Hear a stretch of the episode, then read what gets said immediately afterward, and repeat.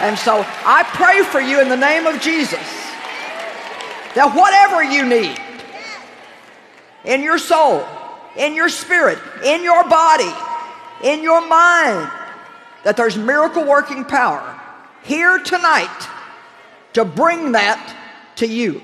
In Jesus' name, amen. All right.